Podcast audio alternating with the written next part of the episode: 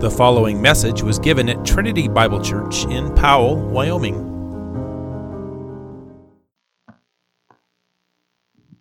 Well, I'm not much of a movie watcher, but I do enjoy a good movie. And over the years, one of the movies that really stood out to me was a movie called Ladder 49. It's uh, about a firefighter named Jack Morrison, and the story begins with uh, him trapped in a burning building with a broken leg. He just got done rescuing somebody, fell through a floor. He's trapped in a burning building. And the uh, deputy chief arrives on scene. Uh, Mike Kennedy, who's played by John Travolta, and they're trying to come up with a rescue operation. And as they're trying to come up with the rescue operation, the rest of the movie is basically a flashback to firefighter Jack's life as he reflects upon uh, meeting his wife, getting married, having kids, getting promoted, all these great events in his life. And in that, I think the story writer does a really good job of kind of drawing you in, drawing you into Jack's life, uh, celebrating his uh, his joys with him, uh, weeping with his sorrows and difficulties and trials, and it provides this kind of emotional attachment where you say, Oh, I really want to see him come out alive of this. And one of the things that really stood out to me in this movie, this is why this movie has stood out to me, is that the end of the movie, he dies. They don't rescue him. And it's unexpected because I expected a happy ending. I don't watch movies to become more sad. I, I watch movies to distract myself from all the sadness. But to see that and see it come to a sad ending, like that's kind of disappointing. But in a way, it's actually more in line with reality. Because we expect uh, all these stories from Hollywood and, and other stories written to end on a happy ending. That's kind of what we expect. But that's not the way life turns out. Life is often filled with difficulty. Things don't always happen according to the way you had hoped. We face sickness and death and dying. And so, in reality, the sad ending is more in line with our experience than the happy ending. And while this story here in Esther is in line with Hollywood and in line with you know, the happy endings that we see. That's what I mean by in line with Hollywood, the happy endings. Um, it's not really life. And this is why this story really stands out. And this is one of the issues that the Jews faced under uh, Hitler. So during the time under Hitler, the, the Jews actually read the book of Esther because they were hoping that God would rescue them like he rescued the Jews under Haman. And Hitler actually banned the book of Esther during that time, and there was severe punishment if they were found in possession of it. So they committed themselves to, to memorizing this book. So they all really focused on this book, and they were hoping for a happy ending. And deliverance did eventually come, but it wasn't until they saw many of their loved ones face the gas chamber there's even one really sad, uh, emotional story I read of uh, these Jews. They had a really, really rough day of forced labor, only to walk out and see a young boy hanged. And because of that, that's real history. Of course, so is Esther, but that's the more common experience. And because of that, they started to ask the question where is God? Why didn't he show up? We've read the book of Esther. Why didn't God show up here? And that was a question that a lot of people were asking during that time frame that really led to a lot of bad theology. That God suffers with, with them. God couldn't help it. He just he really wanted to see it end, but just couldn't help it. But when you look at the book of Esther and see this incredible happy ending, start wondering what explains it? Can we expect that in our own life? If we trust God enough, will our life eventually go well? Suffering will end? We will receive instant justice? What explains the happy ending in Esther? Well, there is actually a happy ending for Christians. It won't be in this life, it won't be in the life to come. And that's what the story of Esther points to. And so I want us to see three pictures of our true happy ending in the gospel. First is victory, second is celebration, and third is exaltation. First, the victory. We begin in verse 1 where five clauses are stacked up. And this is to provide some suspense, but also I think it's to show how stacked the odds were against the Jews. It says, Now in the 12th month, you say, Yep, that's the month that, that the enemy planned to kill the Jews, to annihilate them, which is the month of, of Adar. Like, yep, that's the one, the 12th month.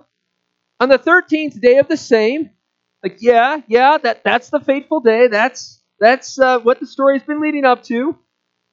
When the king's command and edict were about to be carried out. Like, yes, I know that. I've, I've read this story so far. Tell, you know, tell me what happened. On the very day when the enemies of the Jews hoped to gain mastery over them. Like, yes, we've been hearing this. Yes, what's what's uh, what is going to happen? And so all of that leads up to the end of verse 1. The reverse occurred. The Jews gained mastery over those who hated them. And I want you to notice that these were not innocent victims just obeying the king's command. Rather, they hated the Jews. They hated God's people. They wanted to kill them. They hoped to gain mastery over them. Uh, the Hebrew word gives the sense of kind of waiting for this day in expectation.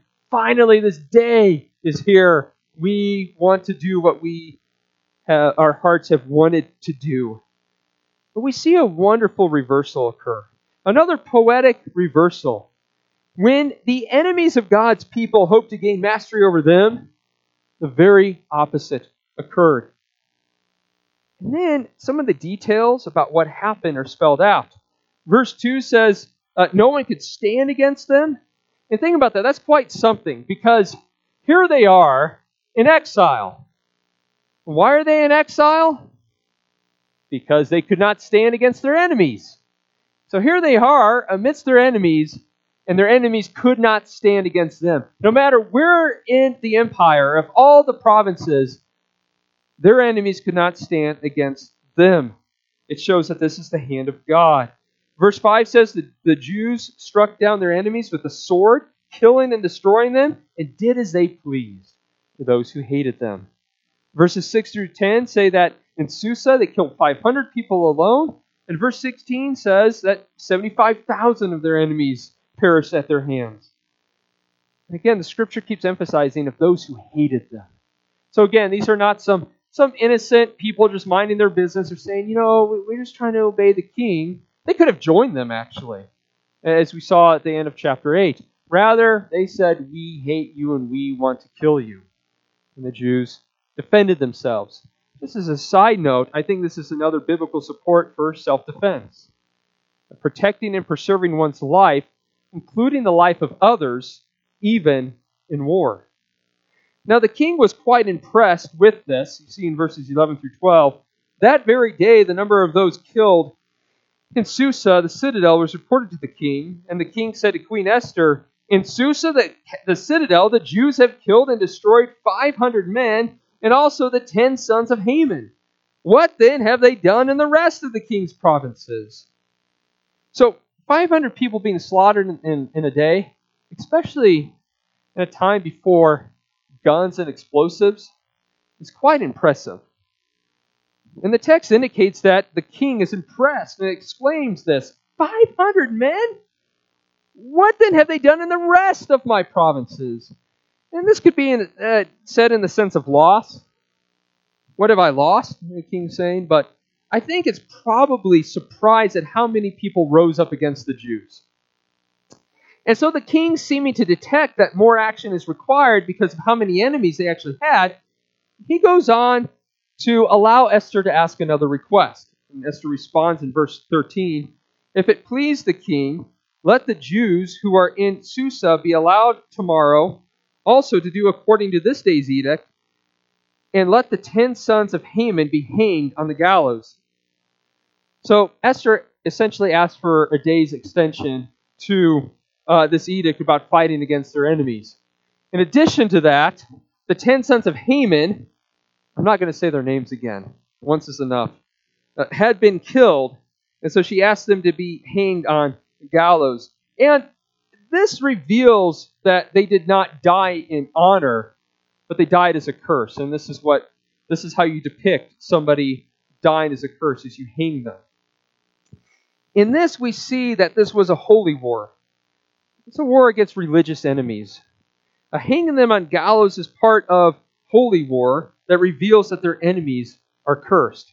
And also part of holy war is to not take the enemy's spoil. And even though they had a right to it, according to Mordecai's decree, they did not take any of it in all the provinces throughout the empire. And this holy war goes back to the battle between the two seeds in the storyline of the Bible. Back in Exodus, the Amalekites rose up to attack God's people. And God says, Therefore, I'm going to have war with Amalek, and I'm going to blot his name out. Well, when Israel had its first king put in place, Saul, or uh, the first king Saul, God told him, Go and wipe out the Amalekites. Don't take any of their spoil, destroy everything, all of them. And Saul mostly did it, except he took some of the spoil and he allowed Agag to remain alive. He failed in that commission. However, the Israelites did the opposite. They did not take any of their spoil, and they blotted out Agag's line. Remember, Haman was an Agagite. We, we read that. That is, he's in King Agag's line, uh, in the line of the Amalekites. And now his seed is utterly blotted out because all ten of his sons were killed and shown to be cursed. And this all points really to the spiritual realities of the enmity between the two seeds the seed of the woman and the seed of the serpent. Mordecai in the godly seed is targeted by the ungodly seed. However, the fall that he meant for Mordecai becomes his own fall. Now that Mordecai has risen to great power and prominence, we see that in verses 3 and 4, all his people have victory. And this is what we see with the seed who would come after Mordecai. Satan struck his heel by having him betrayed to the death of the cross through his children bringing false witness. However, that turned out to be the crushing of his head, putting him to open shame through Christ open shame on the cross. Sin, death, and the devil were defeated by Christ who took the curse, who was hanged for our sin. And upon himself, and this, of course, was to the demise of his terrible enemies and all and ours as well. And now we have the victory because of the exaltation of the true and better Mordecai we go out and we fight our enemies. But as Paul says in 2 Corinthians 10, our battle is not against flesh and blood. It's not a physical battle against humans, but against the kingdom of darkness. Our weapons are not battle shield and sword or, or guns and explosives in this holy war, but the sword of the Spirit, which is the Word of God. As we fight against our own remaining sin, and the lofty arguments raised up against the truth. And there is coming a day when all our and God's enemies are going to be utterly defeated. And of course, in the meantime, we, we pray for them. We want to see them come to Christ. We want to see them, as we see at the end of Esther 8, come and join us rather than be destroyed by Christ in the end. But Christ will destroy his enemies. Ultimately, Satan and his kingdom of darkness will not be able to stand against God and his people. Now, second picture of our true happy ending in the gospel is the celebration. Verse 17 says that on the 14th day of the month, uh, the Jews in the provinces outside of Susa rested and feasted. And because of that extra day of battle, the Jews in Susa did it on the 15th day of the month. And Mordecai made this an official holiday among the Jews. We see in verses 20 through 21, and Esther in verses 29 through 32 confirm this with her own letters. And the reason for this holiday is stated in verse 22. It says, As the days on which the Jews got relief from their enemies, and as the month that had been turned for them from sorrow into gladness and from mourning into a holiday. So, this holy day is a feast and great celebration and recognition of getting relief from their enemies. And this is what God promised his people. They were to enter the land of Canaan. He said, You will get rest from all your enemies. And of course, that didn't work out ultimately because it was a type of what was to come. But this celebration is a celebration of rest from their enemies and a day turned from sorrow into gladness. And they called this new observance Purim. A Purim is simply just the the, the uh, plural form of pur, and pur doesn't refer to a cat. Uh, it refers to dice, where uh, the so-called divine intervention of the gods is called upon by this rolling dice. And that's what Haman did. Haman said, I'm going to call upon my gods. I'm going to get my God's divine intervention against the Jews. And it showed that that was not going to work because there's only one true God. And He is God. And so they named it this, I think, even in spite of what their enemies tried to do. But it points back to the destruction that their enemy determined for them, but how they were delivered from their enemy and the sentence of death. That is what this celebration is about. And all of this foreshadows the happy ending we have in the gospel. We will one day finally have rest from all our enemies sin, death, and the devil. No longer will there be the curse. No longer will there be tears. No longer will there be death. No longer will there be temptations towards sin. No longer will we face harassment from the devil.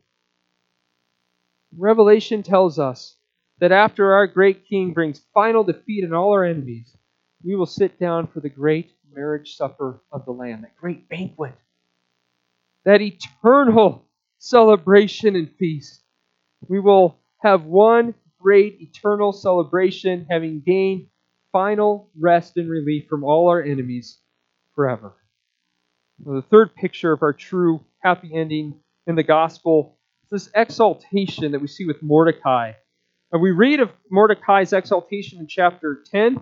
However, in this account, we also read something that doesn't seem to fit. That seems kind of like an odd inclusion. We see in verse 1 King Ahasuerus imposed tax on the land and on the coastlands of the sea. So the story comes to a close. Uh, there are so many happy details to this happy ending. But like a fly in the ointment, we read, amidst these happy details of a happy ending, about a tax being imposed on everyone. Now, I don't know about you, but having a tax imposed does not sound very happy. Who likes paying taxes? Well, it is not so happy, and it's meant to stand out from this happy ending. Uh, you see, everything had been reversed for the Jews. They went from under the sentence of death to being delivered, under the threat of their enemies to conquering their enemies,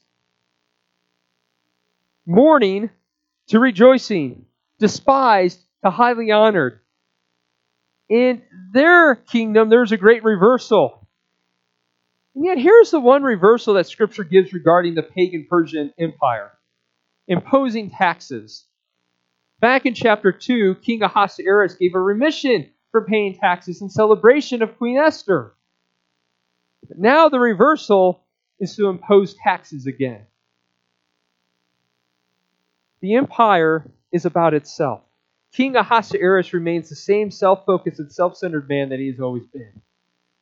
The kingdoms of this world are, are not our friend. I'm not saying you know, don't pay taxes, but but we see this reversal here. Uh, uh, uh, it's those who are not of the kingdom of darkness, beloved. We are not to be like this. Uh, we are not to be focused on ourselves, focusing on what we can receive. Rather, we are to be generous, focusing on what we can give. And this is actually part of the Jews' holiday, Purim. We see in 922 that they were to give gifts to one another and even provide for the poor. But then the kingdom of this world is much different. They took for themselves. Uh, we are to be people who are generous and eager to bless. And we should not only bless with our material possessions, but also our gifts and talents, and even be able to fix things for others and, and help uh, people move. And, and here's one area that I think sometimes we can overlook friendship. We are to be generous to those who are socially poor, those who may not give as much to us. We are to still give to them, even our even our friendship. In any case, the, the king's actions is much different than Mordecai's. Verse 3. For Mordecai the Jew was second in rank to King Ahasuerus, and he was great among the Jews and popular with the multitude of his, of his brothers. For he sought the welfare of his people and spoke peace to all his people. So Mordecai was highly exalted. However, he used that exaltation not to take, not to impose, but to bless. He sought their welfare. He used his position for good, for the blessing of others and he spoke peace to all his people. He comforted them. He assured them of peace. He did not stir them up with bad news or a bad report. He was no tyrant who put them under a burden. Rather, he promoted to them things for their comfort, joy, happiness, and rest. Brothers and sisters, this is a great reflection of our Lord Jesus Christ. He is the one who has been exalted to the right hand of the King of kings, the eternal King, God Almighty. And he uses his high position for the blessing of us, his brothers, for our welfare, for our benefit, for our good. He assumed our humanity to be a man of sorrows, clothed in sackcloth and ashes, as it were, suffering his whole life. And this great suffering culminated on the cross where he was shamefully put to death, wearing a crown of thorns, hung on a tree, becoming a curse for us. But he did this for us. He suffered shame and condemnation for us so that we would never taste it before God. But he has been high and exalted. He was raised from the dead. He is seated in the highest position there is, given the name above every name. But in his exaltation, he serves us. He always lives to make intercession for us. He is our advocate who pleads for us when we fall into sin. And who else can speak any greater peace than him? He came and preached peace to us who are far off. He has declared to us the tidings of the glad tidings of salvation, that our sins are forgiven, that we do not stand condemned, that we can never stand condemned because he has paid for all our sins. Beloved, because of this, because he first loved us and has given us his peace, we love him. We have his peace in us. How can we not love him? How can we not but live for him? How can we not but love him? By loving his body and seeking the blessing and welfare of his body. And because we have this great brother and friend in high places, the highest place there is, we can trust him. We can trust him when it seems like everything's out of control, while he seems hidden from our sight. Remember the book of Esther, the theme is hidden.